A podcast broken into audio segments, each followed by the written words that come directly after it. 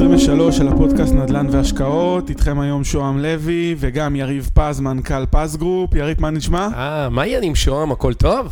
מצוין, מצוין. כן? רק שנהיה בריאים וזה מה שהכי חשוב. וואי, זה הכי חשוב באמת.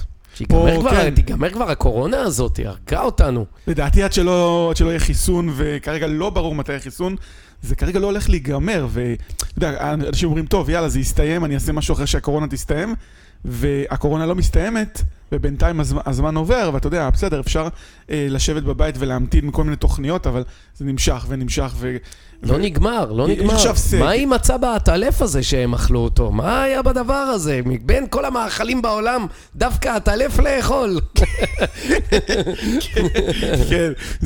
כן, זה מזכיר גם את תיאוריית הקאוס, כי משק כנפיו של פרפר בקצה אחד של העולם, מטלטל אותנו פה בישראל. תמיד היית בן אדם עמוק, אתה יודע? אני מייצג את השטחיות, את הכסף, את הזה. כן, אני משתדל לקרוא ולהסתכל. סקיל וללמוד, כן. אני בספרים, אבל אתה בנדל"ן בסוף, אתה מרוויח יותר נראה לי.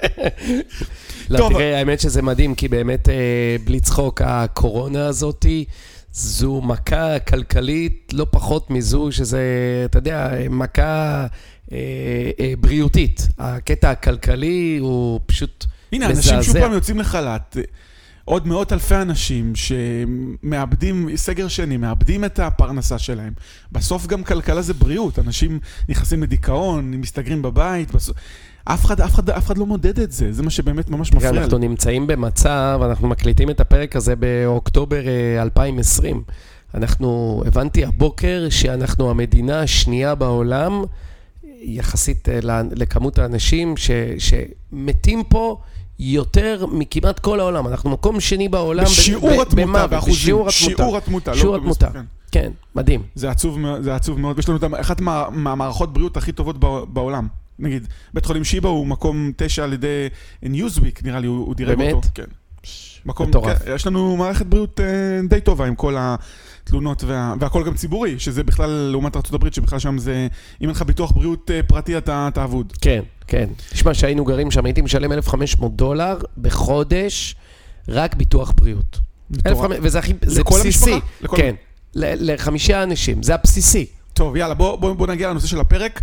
רצינו היום לדבר על איך לקנות ולמצוא בתים או דירות מתחת למחיר השוק. כן, שאגב זה מתחבר גם לקורונה, כי יש יותר motivated sellers. כן, אנחנו מצפים שיש קורונה, אז אנשים נקלעים לקשיים, והם רוצים נזילות, רוצים כסף, רוצים לחיות, אז הם רוצים למכור, וכמו שאמרנו בפרק הקודם, שזה לא בהיקפים כמו שהיינו מצפים, במשבר כזה כלכלי שהוא משבר של תעסוקה גם, שהוא מחלה, תעסוקה, עבודה, שזה די מפתיע פה. אז רגע, אז יש אותך, למה נגיד בארצות הברית אנחנו שומעים על הרבה פעמים עסקאות מתחת למחיר השוק, ושבחול יש יותר עסקאות במחיר השוק, אפילו ביוון אני שומע ובמקומות כאלה, למה בארץ אין הרבה עסקאות מתחת למחיר השוק, ואיך זה יכול להיות הפער הזה? איך פה יש כזה טירוף על הנדלן ש... אני אגיד לך מדוע בארצות הברית, אני לא יודע לגבי מדינות אחרות, אבל אני אגיד לך למה בארצות הברית יש יותר, זה נקרא אגב motivated sellers, בארצות הברית, זה השם של המוכרים שמוכרים מתחת למחיר השוק. הם מוכרים בעלי מוטיבציה מאוד מאוד גבוהה למכור את הנכס. אוקיי, אבל לפני רגע, motivated, דחס רגע לישראל, למה זה? כן, עכשיו... גם בישראל יש אנשים שיש להם מוטיבציה למכור את הנכס, אבל יש הבדל אחד שבעצם, זה ההבדל בין ישראל לארצות הברית. בישראל אנשים עובדים מאוד מאוד מאוד קשה כדי לקנות נכס. הם יודעים על השקל כמה הם שילמו עבור הנכס, כמה הם שילמו עבור המשכנתה, וזה איזשהו קודש קודשים, הנדלן, הבית הזה, בגלל זה יש איזשהו מרוץ אחרי בתים. בארצות הברית זה כלום, זה סתם, זה סחורה. זה סחורה, זה כמו שאתה... כמו אוטו. זה בדיוק אותו דבר. תראה, נניח משקיע מוכר נכס, אני אעשה את ההבדל בין ישראל לארצות הברית. כן. נניח אתה משקיע בבאר שבע מול משקיע בקליבלנד. אוקיי? משקיע בבאר שבע שרוצה למכור נכס, הוא יבוא והוא יפתח יד 2, כן. והוא יראה בכמה מוכרים, והוא כנראה יתמחר את הנכס שלו טיפה יותר יקר. כי הוא יגיד, הבית שלי, הדירה שלי יותר יפה, היא יותר בלה בלה בלה, והוא רוצה למקסם את הרווח שלו. ככה זה בישראל. ואז אם מחירי הנדלן, נניח בבאר שבע, באותה שכונה, נניח סתם, שכונה ד', מחירי הנדלן 800,000, הוא יבוא ויגיד, אני אשים 850,000. הוא מנסה למקסם את הרווח. בארצות הברית, באזורים כאלה, נניח סתם בקליבלנד, המשקיע יגיד, תראה, אני קניתי את הבית ב$40,000, הכנסתי מסחירות $40,000, כיסיתי את ההשקעה, בוא, אפילו גם אם אני אמכור ב$30,000 הרווחתי. הוא בעצם מתייחס לבית שלו כמו סחורה, לא כמו קודש הקודשים. ואם הוא בכלל זקוק לכסף, הוא לא מרגיש נדפק כמו ישראלי. ישראלי ירגיש נורא נדפק אם הנכס שווה 800,000 והוא ימכור ב-700,000. כן, אבל נגיד גם בארצות הברית, בניו יורק ומקומות כאלה, נכסים עולים $1,000,000, $2,000,000, $3,000,000 גם. קודם כל, אתה יודע, בארצות הברית אתה מוצא הכל מהכל. אתה מוצא הכל מהכל. כמו שיש motivated sellers, אז יש את זה בכמויות. אתה יודע שעברנו לגור בארצות הברית... כי הסקיילים מאוד גדולים, יש לך... בול. אתה יודע שעברנו נניח לארצות הברית וראינו המון הומלסים, ישנים, גרנו במנהטן, אתה רואה הרבה הומלסים, אתה יודע, ישנים ברחוב. כן. עכשיו, אתה יודע, בישראל אתה לא רואה את זה. אתה לא נתקל בכל כך הרבה הומלסים שישנים ברחוב. אתה רואה אולי... למרות, דרום תל אביב וכאלה. כן.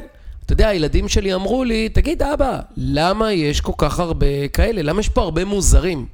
אני אומר להם, זה לא... זה יחסית לכמות האוכלוסייה. אם תסתכל, נניח, כמות ההומלסים, נניח בישראל, הם יהיה, נניח, אחוז. אבל בארצות הברית, נניח, זה גם יהיה 1% או 2%. אבל כמות האוכלוסייה היא כל כך גדולה, שיש לך הכל מהכל.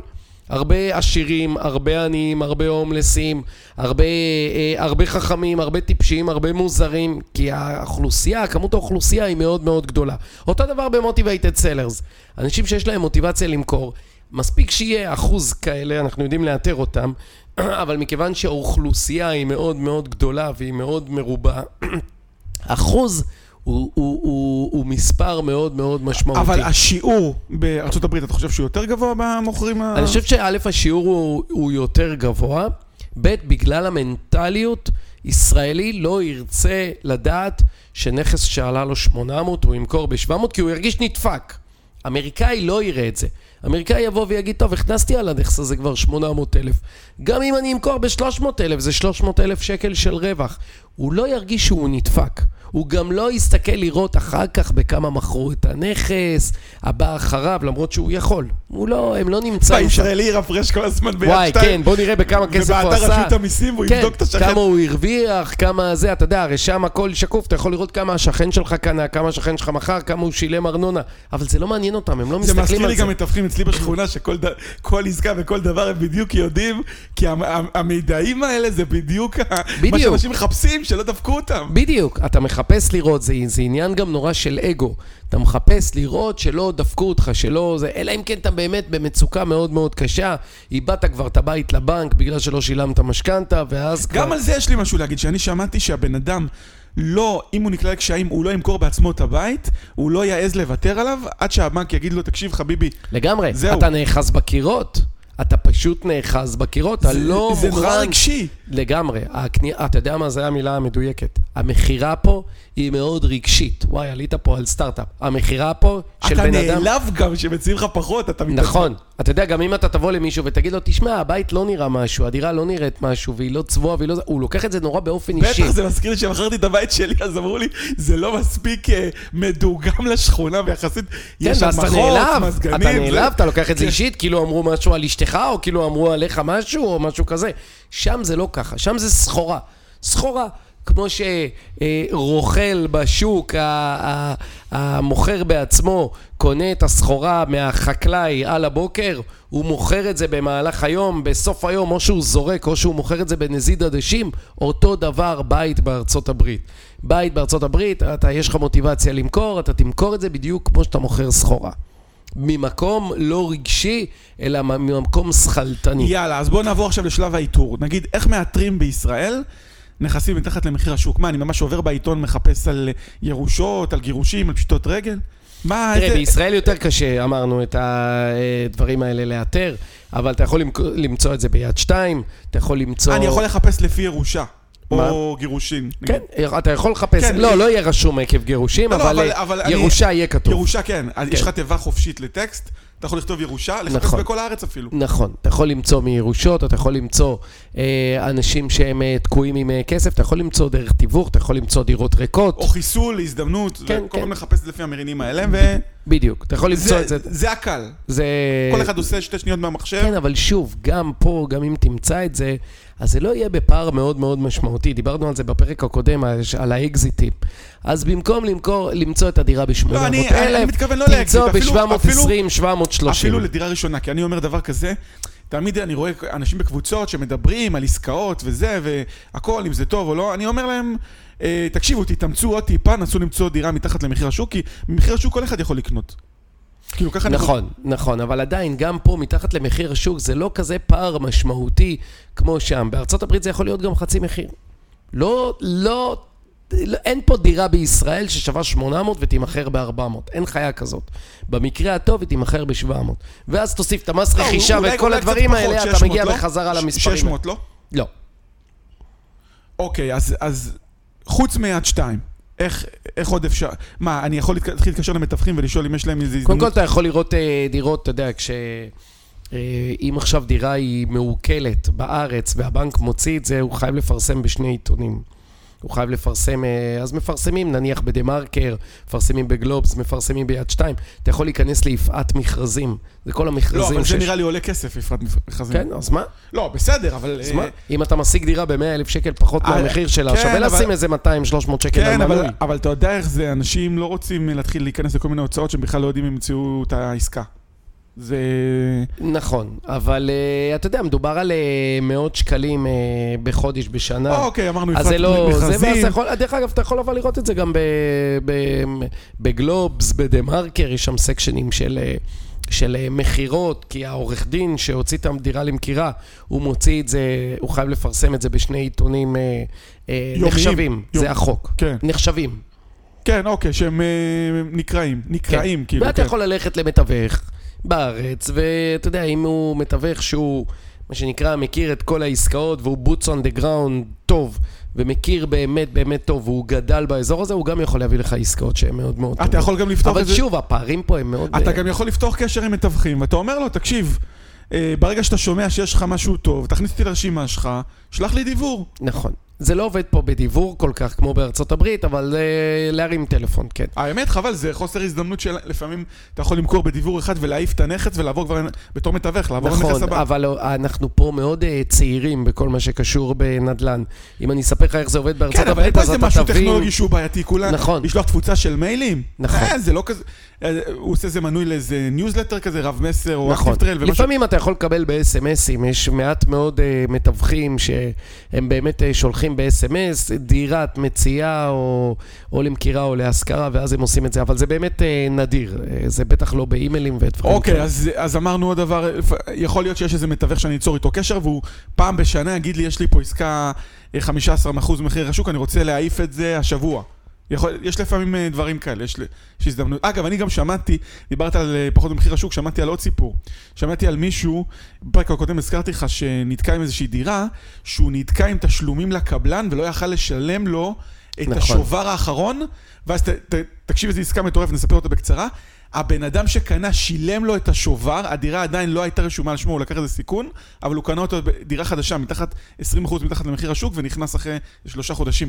העורכי דין איכשהו הבטיחו לו זה שהוא משלם את הכסף, שהזכויות יישמרו לו, למרות שזה לא נרשם באותו רגע. משהו, כן. הוא היה חייב את זה כהון נזיל, הוא לא יכל להשתמש בכסף של הבנק. זה כן. סיפור אז יש דברים כאלה, אבל כן. שוב, זה מקרי פינצטה כאלה. זה לא איזשהו משהו שאתה יכול לעבוד בזה ולהשיג את זה מדי שבוע. זה לא. הכמויות פה הן מאוד מאוד זה, וזה גם, זה מתפזר בכל הארץ, אז זה יותר קשה, הרבה יותר מאתגר. אני חושב, הנה, אני אתן לך עוד רעיונות. אתה יכול להיכנס נגיד אתה רוצה לקנות בבאר שבע, אתה נכנס לאיזה קבוצה של באר שבעים ובאר שבעיות, או וואטאבר, לא יודע כבר איך קוראים לזה, אתה כותב, שלום, אני מחפש לקנות דירה בהנחה, ואולי יש איזה מישהו שמת למכור, והוא יכול לפנות לך ישירות. אז יש קבוצות כאלה בארץ, גם בפייסבוק, וכל מיני קבוצות, הזדמנויות נדל"ן, בוואטסאפ, כן, כל מיני כאלה של כל מיני אנשים, שווה להיכנס לדברים האלה, אבל שוב, לא מדובר פה על משהו שאפשר לעבוד בזה. בארצות הברית זה בכמויות מאוד מאוד גדולה, זה ממש, תראה, אנחנו פתחנו עסק על הדבר הזה, שאנחנו מאתרים את האנשים האלה, וזה מה שאנחנו מביאים למשקיעים בעצם. כן, אני אומר, אבל גם מי שקונה את הדירה הראשונה, אם הוא קנה ב10% מתחת למחיר השוק, זה כאילו עכשיו פחות או יותר, קיבל עוד איזה 100, 200, 300 אלף שקל ההון העצמי שלו. קודם כל, זה לא 100, 200, 300 אלף שקל, זה בדרך כלל יהיה, דירה ב-800 אלף, זה יהיה בערך באיזה 720, שזה יהיה 80 אלף, אבל אם תוסיף את המס רכישה ואת כל הדברים האלה. לא, רגע, אבל כדירה ראשונה, זו ואקזיט כרגע. כדירה ראשונה, מה? לעשות 80 אלף שקל, נגיד, חייל שהשתחרר מהצבא, מישהו גם שעבד בגיל 30, התחיל עבודה ראשונה ו... וואי, לעשות 80 אלף שקל. כן. בסדר, תמכור עוד כמה שנים. אתה צריך למכור אבל עוד כמה שנים בדיוק. בסדר, אבל הוא... נכון. אבל זה המון, אתה לא חוסך את זה ב... שווה. אנשים פה תמיד נאנקים, יוקר המחיה וזה, אבל הנה, יש להם לפעמים דברים כאלה, ואף אחד לא... אף אחד לא חושב על הכיוון הזה. לא, אז יש כאלה שעושים את זה, אבל רוב האנשים באמת לא עושים את זה. אבל שוב, אתה תיפגש עם הכסף מאוד מאוחר. אין בעיה, תמיד אתה קורא זוגות צעירים, כולם עבודים וכולם זה. הנה, לפעמים יש את הדברים האלה מתחת. אנשים עבודים, סליחה שאולי זה לא יישמע טוב ולא פוליטיקלי קורקט, אבל אנשים עבודים זה אנשים שבחרו להיות עבודים. זה מה שאני מאמין. כן, בסדר, אבל תשכח שלא כולם באים. בוא, אנחנו אחראים לגורל של עצמנו. רגע, עצור. שוב, זה לא פודקאסט פסיכולוגי, אבל... אין בעיה, אבל הכל בסוף זה עניין של תרבות ומה שחינכו אותך, כמו שאנחנו אומרים תמיד. ואתה יודע, אבל למה מה שחינכו אותך? אבל אם גדלת בזה שכונת מצוקה, שהבית ספר לא היה טוב, המורים לא היו טובים. אני יכול להראות לך עשרות אם לא מאות ומאות אלפי מקרים של אנשים בכל העולם שגדלו בשכונות מצוקה והיום הם... אתה תמיד יכול לצאת משם, אבל זה קשה, זה חינוך. נכון. עטפו אותך באיזה משהו... אני חושב דווקא שזה יותר קל. בסדר, קלישאות, בתור סיפור זה נשמע טוב. לא.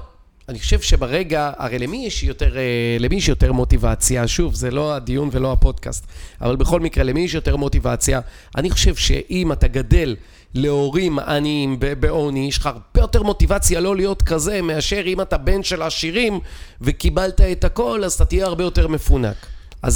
אני מסכים איתך, כי בתור אני היית צריך לשרוד, ואתה רוצה לפרוץ את זה, ולדע, אתה רוצה שהילדים שלך לא יהיו ככה. אתה לא רוצה שלילדים שלך יהיה מה שלא היה לך. אוקיי, בוא נתקדם. בדיוק, אבל יצאנו מזה שתמיד הזוגות הצעירים מסכנים, כולם איזה... לפעמים אולי איזה חיפוש כזה, יביא לך את הדירה אפילו 10% מתחת המחיר השוק במחיר סגירה, כדירה ראשונה, הזוג הזה קיבל לעצמו עוד 80 אלף שקל, נגיד היה לו 100 או משהו כזה. נכון. זה מטורף. כן. זה מטורף. כן. זה דחף, נתן לו עוד דחיפה מטורפת לחיים. הוא יזכיר את זה, הוא יגור שם, whatever, יעשה אקזיט, לא משנה. נכון. אנשים לא חושבים על זה. נכון. כאילו, אתה תמיד מסתכל, אתה יודע, על כתבות, תמיד הכל, כולם מסכנים בזה. תחשבו איך לעשות דברים, איך להצליח ואיך לנסות, ולא איך לשקוע באי אפשר וכולם עבודים. כי זה לא נכון. נכון. מסכים. אוקיי, אז אמרנו גם לכתוב בקבוצת פייסבוק. איזשהו רעיון מה... תראה, שוב, אין יותר מדי. אנחנו מנסים ככה להביא איזה שהם מיליון כיוונים. ישראל, כאילו... אין יותר מדי דברים. אחרת, אתה יודע, הלוואי והייתי יכול להתעסק בנדל"ן רק פה. הנה, הפרק הזה, אני מביא לך רעיונות.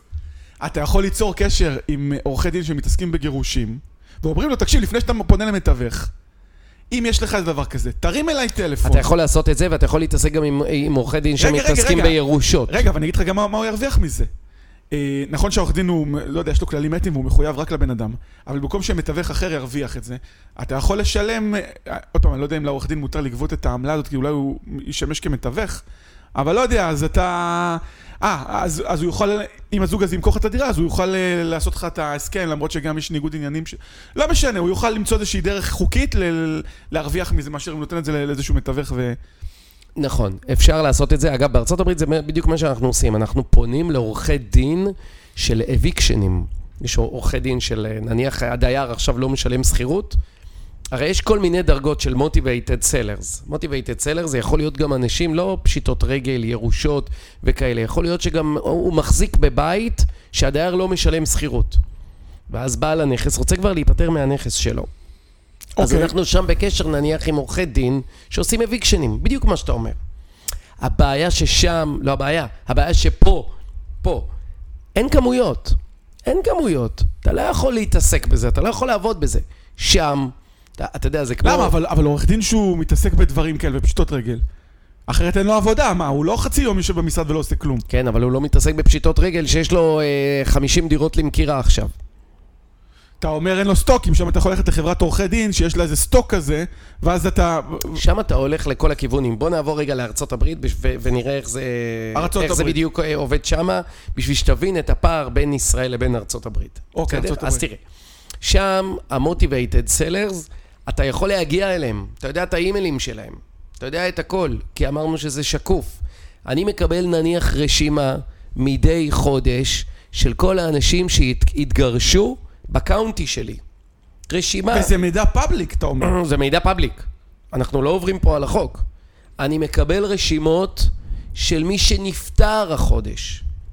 אנחנו מקבלים רשימות של מי הבית שלהם עומד ריק. רגע, ולמה בישראל אף אחד לא אוסף את המידע הזה, ולמה פה הוא לא פאבליק? בגלל צנעת הפרט? כי אני חושב שבגלל צנעת הפרט, בגלל שאנחנו לא מתקדמים עד כדי כך. בת כמה המדינה? המדינה זה לא כמו... מה יש פה כל כך להתקדם? זה עניין של...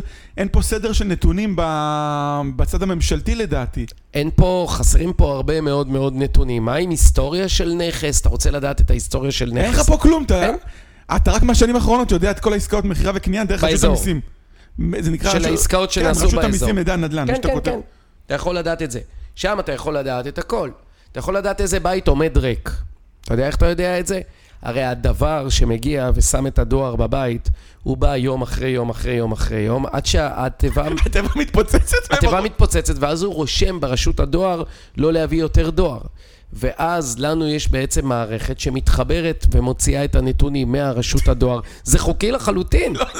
ואז אתה יודע, שהבית עומד ריק. אם הבית עומד ריק הוא צובר חובות, כי הבעלים משלם ארנונה, הוא משלם הוצאות על הבית. וכנראה הבית גם לא במצב טוב, אחרת הוא היה מזכיר אותו. ואז הוא motivated sellers. אנחנו מתקשרים אליהם, יש לנו, זה נקרא skip tracing. skip tracing זה בעצם מערכת שהיא יודעת, אתה שם כתובת של בית, הוא אומר לך מי הבעלים ואיך אני מגיע אליו. וואלה, ורגע, וזה עולה כסף? לא משנה איפה הוא גר. המערכת הזאת עולה כסף? כן, היא עולה כסף. זה עולה, תלוי איפה, אבל זה עולה סדר גודל של בסביבות $0.50 לרשומה. ואז אתה מתקשר לבן אדם. לא נורא. רגע, אתה אומר רק ברשומה אני משלם. כן, אבל תחשוב, שם אנחנו שוב מדברים על כמויות. פה אתה אומר, שמעת על חבר ש... אוקיי, אבל בן אדם, אם הוא מחפש 10 עסקאות כאלה, אז הוא משלם $5, זה לא כזה סיפור. כן, אם הוא מחפש נניח באמת 10 עסקאות, 20 עסקאות, זה משהו שאפשר למצוא, אבל אתה עובד בזה. אתה עובד בזה, אבל זה שווה. כי בסופו של דבר אתה מצליח להביא לא מעט עסקאות. רגע, ותגיד לי, בזילו, בטרולי, אני יכול לכתוב מוטיבייטד סלר וזה ימצא לי את העסקאות האלה? לא. למה? לא, בעצם כן. כן, כי הרבה פעמים אנשים מפרסמים שהמוכר הוא באמת בעל מוטיבציה. אגב, פה זה לא יקרה. פה לא תמצא... חושבים שרוצים לחלוף אותך. כן, פה אגב, אולי תחפש בגמיש במחיר. זה כאילו המקסימום. גמיש זה כזה, אולי אני אתן לך 3%. אגב, אתה יודע מה זה OBO? מה זה OBO? בארצות הברית הוא רושם הבית למכירה $40,000 או OBO. מה זה OBO? Or your best offer. זאת אומרת, הבית עומד למכירה ב-40, נותן לי את ההצעה הכי גבוהה שאתה יכול. מה זה אומר? זה אומר גם ב-30 אני אהיה מוכן, הוא לא יהיה למכור. הוא יהיה מוכן למכור. אוקיי. זה מכרז כאילו... לא מכרז. זה כזה... מכירה פומבית. כן, אני חייב להיפטר מזה. כן. בוא, אני רוצה לשמוע את כל ההצעות שלכם, ואני אחליט מה... בדיוק. טוב, בארץ אף אחד לא, גם אם הבנק עומד לקחת לו את הבית, ואם אתה מדבר על זה, אגב, יש את הנושא של הדחיית משכנתאות, שאומנם לא התחלנו עם זה, אבל הנה, הבנקים נותנים עוד דחייה לעוד אנשים, מה שדיברנו בלפני, נראה לי 10 פרקים, משהו כזה, שזה עלול להיות בעיה, הנה, הבנקים עוד פעם מעריכים את זה ומנשימים את זה, ושלא תהיה פה קטסטרופה, לתת לאנשים עוד זמן, אבל מתישהו זה ייגמר. כן, זה סוג של מלאכותי, כן. אוקיי. יאללה, אז חזרה לארצות הברית, אז אמרנו, אפשר לכתוב בזילו, בטרוליה, motivated sellers, עוד אפשרויות שהבן אדם... אני אגיד לך מה אנחנו עושים, כחברה, לא כל אחד יכול לעשות את זה כאיש פרטי, אבל ככה בגדול. יאללה, ספר לנו את הסוגר. לנו יש אנשי טלמרקטינג בפיליפינים, מה שהם עושים, הם מתקשרים לרשומות האלה, ואומרים להם, שלום, מדברת ג'והן מפז גרופ, עברנו ליד הבית שלך, לא באמת עברנו, כן? אבל עברנו ליד הבית שלך, ורצינו לדעת אם אתה מעוניין למכור. אתה לא אומר לו שאנחנו יודעים שהוא יתגרש, או נפטר, או שהבית שלו עומד ריק. אתה לא אומר, יש לנו ממש סקריפט כזה שאומר, אנחנו רוצים לקנות את הבית שלך. אתה מעוניין למכור? יש כאלה שתורקים לנו את הטלפון בפנים, יש כאלה שאומרים כן, אנחנו שולחים את האנשים שלנו. אבל הם נורא עדיבים אני מניח, הם כאילו באופי שלהם נחמדים כאלה. כן, הם מאוד נחמדים ואומרים לא, לא תודה, אבל בחלק גדול מהמקרים הם אומרים שכן, ואז אנחנו נכנסים לבית, אז זוכר בפרק הקודם דיברנו על זה, שאנחנו צריכים לדעת בכמה הוא מוכר, מה מחיר השיפוץ ומה המחירה, אז אנחנו הולכים לראות את הבית, מעריכים את השיפוץ, ואז אנחנו מציעים לו הצעת מחיר, אם זה עובר, זה עובר, ואם לא, אז לא. אנחנו רוצים להגיע למצב שאם הבית נניח הקומפס שלו, ה-ARV הוא $80,000, אנחנו רוצים לדעת שאנחנו מביאים את הבית כמה שיותר נמוך. יריב, רגע, יש לי איזושהי שאלה. לפני שאני בעצם יודע אם משהו באמת הוא מתחת למחיר השוק, איך אני בכלל יודע מה המחירים בשוק? איך אני מוצא את זה? טוב, אז ככה, קודם כל, אמרנו, כמו שאמרנו בפרק הקודם, אתה צריך לדעת 3 נתונים. אתה צריך לדעת באיזה מחיר אתה קונה, אתה צריך לדעת בכמה אתה משפץ, ומה מחירי הנדלן. בסופו של דבר, הרכישה והשיפוץ אמור לצאת לפחות 20-30% מתחת למחירי הנדלן, כי אנחנו רוצים לדעת שאנחנו עושים פה פעולת השבחה, אבל אנחנו מרוויחים פה כסף. ותמיד יש שיפוץ אם מישהו מוכר בית משופץ. ברוב המקרים יש. ברוב המקרים יש, כי אם הבית משופץ הוא לא motivated seller. ברוב המקרים הרי מה אמרנו? אמרנו הבית עומד ריק, יש דייר שלא משלם, הבית לא מניב לו כסף, אולי זה מישהו שהתגרש, ואתה יודע, במסגרת הליך הגירושים, הבית יכול לעמוד ריק גם איזה שנה, אולי זה מישהו שנפטר, ואז גם עד שיש ירושה וכו', עד שמחפשים את זה גם, הבית יכול לעמוד איזה שנה. עכשיו, אתה יודע, זה בתים מעץ, יש להם בלי, בית שעומד ריק, במזג אוויר מאוד מאוד קיצוני, שיש שלג, שנערם על הגג, אז יש גם נזילות, הבית ברוב המקרים צריך שיפוץ, למרות לא תמיד, יכול להיות גם שיפוץ של $1,000-$5,000, אבל יכול להגיע גם ל$30,000. אוקיי, התארתי, מצאתי מה מחיר השוק, הגעתי לאיזשהו motivated seller, בוא תן לנו... אגב, אתה יכול למצוא גם דרך, מה שאנחנו עושים זה נקרא all-selling. all-selling. אנחנו נקראים בשוק, אגב, אנחנו גם מביאים נכסים מ-all-sellers אחרים. זה נקרא all-sellers. מה זה all-seller? all-seller בעברית זה סיטונאי. בסדר? זה פשוט אנשים שמוכרים בתים. אמרנו בפרקים הקודמים, אתה זוכר שזה כמו סחורה, שמוכרים את זה כמו סחורה? אז זה בדיוק זה. אנשים שהעבודה שלהם זה להשיג בתים כאלה, ולמכור אותם, להשיג את הבתים מתחת למחיר השוק, ולמכור גם מתחת למחיר השוק. אז ה-all-sellers הם אוספים את כל הבתים האלה לעצמם? הם לא אוספים לעצמם, לא. לא, הם אוספים להמתנה כזאת עד שהם יפיצו. הם שמים בית תחת חוזה, כמו הסכם אופציה. הם באים למוכר. מה שאתה סיפרת, איך לקנות בלי הון עצמי ובלי הלוואות. בדיוק, בדיוק. אתה זוכר? יפה, הנה, מתחבר לך הפאזל. אז הם עושים את זה כאילו לעצמם בינתיים בהמתנה? זה מה שאנחנו עושים. אוספים כמה שיותר בתים? בדיוק, אתה לא אוסף כמה שיותר בתים, לא, זה יכול להיות בית-בית, אתה לא צריך לאסוף. אוקיי. אתה מוכר את זה במחיר של סיטונות. ההולסלרים הם... לא, אתה מוכר את זה במחיר של סיטונות. זה יכול להיות שיש להם בית אחד, יכול להיות שיש להם 20 בתים.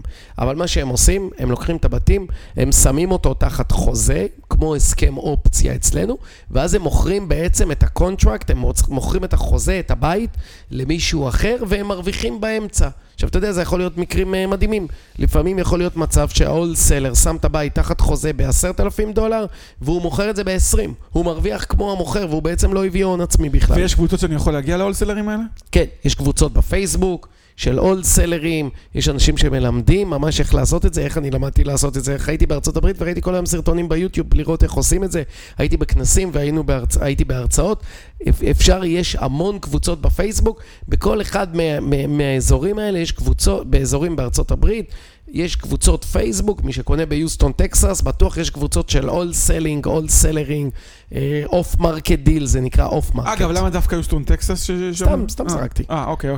קליבלנד, פשוט כל פעם אנחנו... קליבלנד, יוסטון, טקסס. אמרתי נגוון קצת. אבל יש את זה בכל מקום. אבל אגב, ביוסטון הבתים קצת יותר קרים מקליבלנד, לא? זה תלוי, אפשר לעשות הכללה. בקליבלנד יש גם בתים ב$1,000,000, ואותו דבר גם ביוסטון, ובתים בדולר וחצי דולר. זה נורא משתנה. יש תמיד את האזורים הטובים ואת האזורים פחות טובים.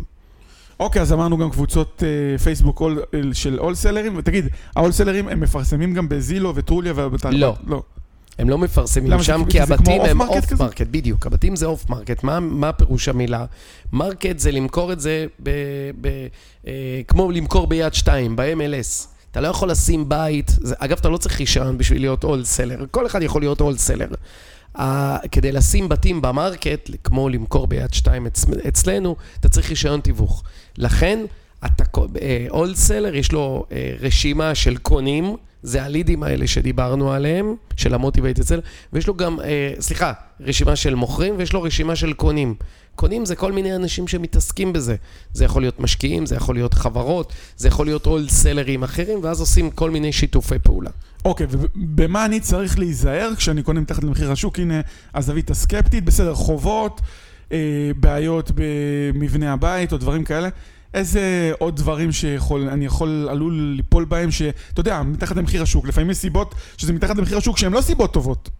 קודם כל, כדי לדעת אם העסקה הטובה או לא, אתה צריך לדעת את שלושת הפרמטרים האלה. זה הראשון. שלושת הפרמטרים, שוב, תחזור. שזה מה הרכישה, מה השיפוץ ומה המחירה. מחירי הנדלן באזור. אלה שלושת הפרמטרים. אחר כך, כשאתה קונה את הנכס, אתה חייב לעשות טייטל קמפני, כדי לראות שהנכס מגיע בלי שיעבודים, בלי חובות, וכל החובות משולמים, ואתה מקבל את הבית, מה שנקרא טבולה רסה. שזה לפני העסקה, הטייטל קמפני. כן. זה תוך כדי הרכישה. זה כמו עורך דין נאמן אצלנו. כן, אבל לפני שהעברת את הכסף. ברור, אתה לא מעביר את הכסף עד שלא עושים את הטייטל סרצ' שזה נקרא, שאתה עושה את הבחינה, כמה חובות יש לבית ואם יש שיקולים, ורק אחר כך אתה מעביר את הכסף. שהחובות למעשה, אם יש, הם מתווספים למחיר. הם משולמים על ידי המוכר. זאת אומרת, הם לא מתווספים למחיר של הנכס? לא. כן. לא. לפעמים אבל המוכר יכול לבוא ולהגיד, תראה, הבית עולה $10,000, אבל יש לו חובות של $5,000 בעירייה, אז תשלם את זה. בדיוק, אבל אם המוכר... אבל אז אתה יודע שהבית עולה $15,000. אוקיי, אז זאת אומרת... ואז אתה אומר לטייטל קמפני, אני משלם את זה במחירה, זה חלק מהמסע ומתן. וזה מוסדר חוזית, כאילו. הכל מוסדר חוזית. כן, אוקיי. אז אתה צריך קודם כל לבדוק את הבית טוב. אתה צריך לדעת שאין לו בעיות בפאונדיישן, בגג ובדברים האלה, ואם יש, אתה פשוט צריך חלק מהשיפוט, זה גם לא נורא אם יש את זה. ותמיד לקחת מרווח ביטחון. ולקחת מרווח ביטחון, ולבדוק את הבית טוב טוב טוב, לראות שאין עליו את החובות ולא עיקולים ואין כלום. יש לך אנשים טובים שישפצו לך, יש לך אנשים טובים שימכרו לך, או יזכירו לך חברת ניהול וכו' וכו', ורק אז אפשר לצאת לדרך. אבל...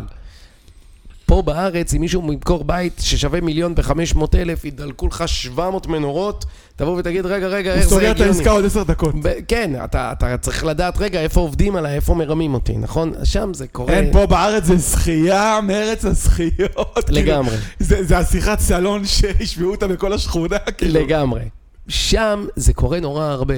ולכן, שאתה עושה את זה פעם אחת, זה מפתיע אותך. בפעם השנייה זה מפתיע אותך. אתה אומר, איפה מרמים אותי, איפה משקרים, אולי יש משהו, אין משהו.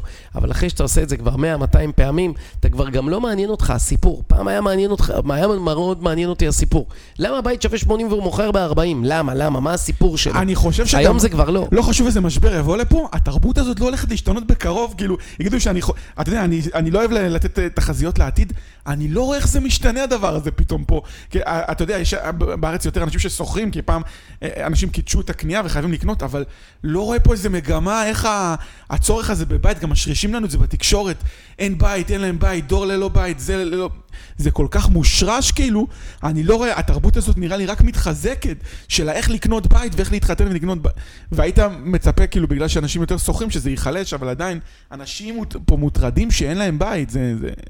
כן, אתה יודע, אולי לא, קוראים לנו ארץ הקודש בגלל שהנדלן פה נורא קדוש, אתה יודע, שכאילו המחירים, תמיד כל מי שמוכר בית, מבחינתו, וואו, מה הוא מוכר, והוא צריך למקסם את המחיר, בטח לא למזער אותו, כמו בארצות הברית. יותר מזה, גם פה אומרים, הדירה המדהימה שלי, מוכרים את הדירה המהממת שלנו. זה התכשיט, זה התכשיט. נכון, אני לא יודע באמת אם זה ישתנה, אנחנו לא רואים את זה משתנה בקרוב, אבל אתה יודע, הנבואה ניתנה... ואתה רואה את התגובות בפייסבוק שמפרסמים איזה בית מעוצב, וואי, וזה... אתה יודע, אנשים כאילו ממש מתלהבים. כי אנשים עובדים מאוד קשה כדי לקנות פה את הבתים. אנשים עובדים מאוד קשה. תחשוב, אתה עובד 20-30 שנה כדי לקנות פה בית. זה המון זמן בשביל להפחית ולעשות הנחה למישהו שהוא רוצה לקנות.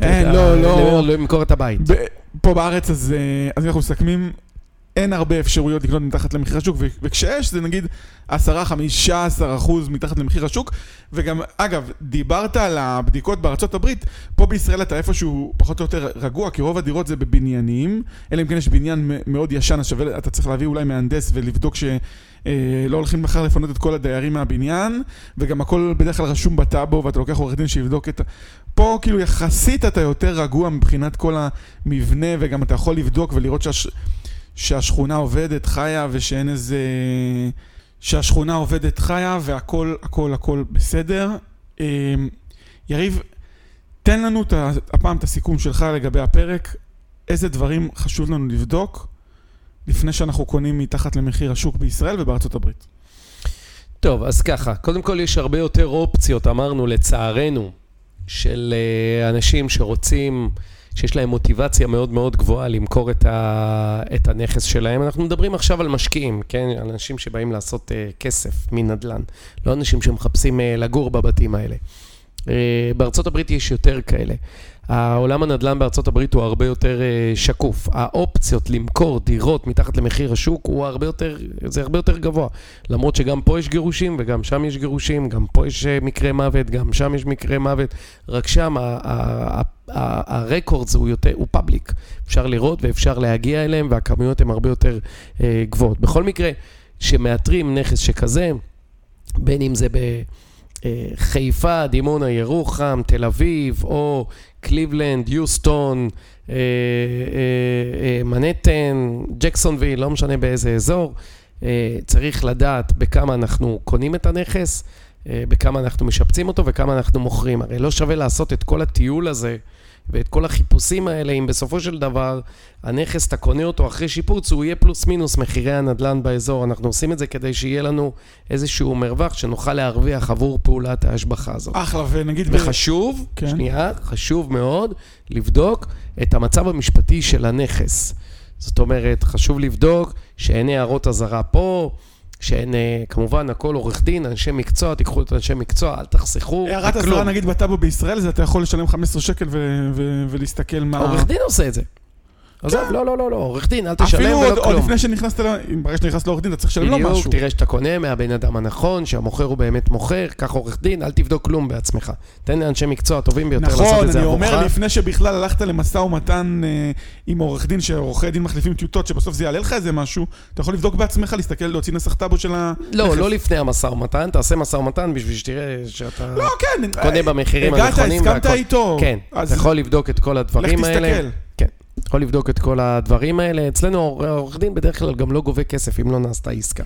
אבל בכל מקרה כן, חשוב לבדוק את הדברים. למה, אם הוא ירץ טיוטות הוא לא גובה כלום? לא. והתפוצץ? אוקיי. לא. אוקיי.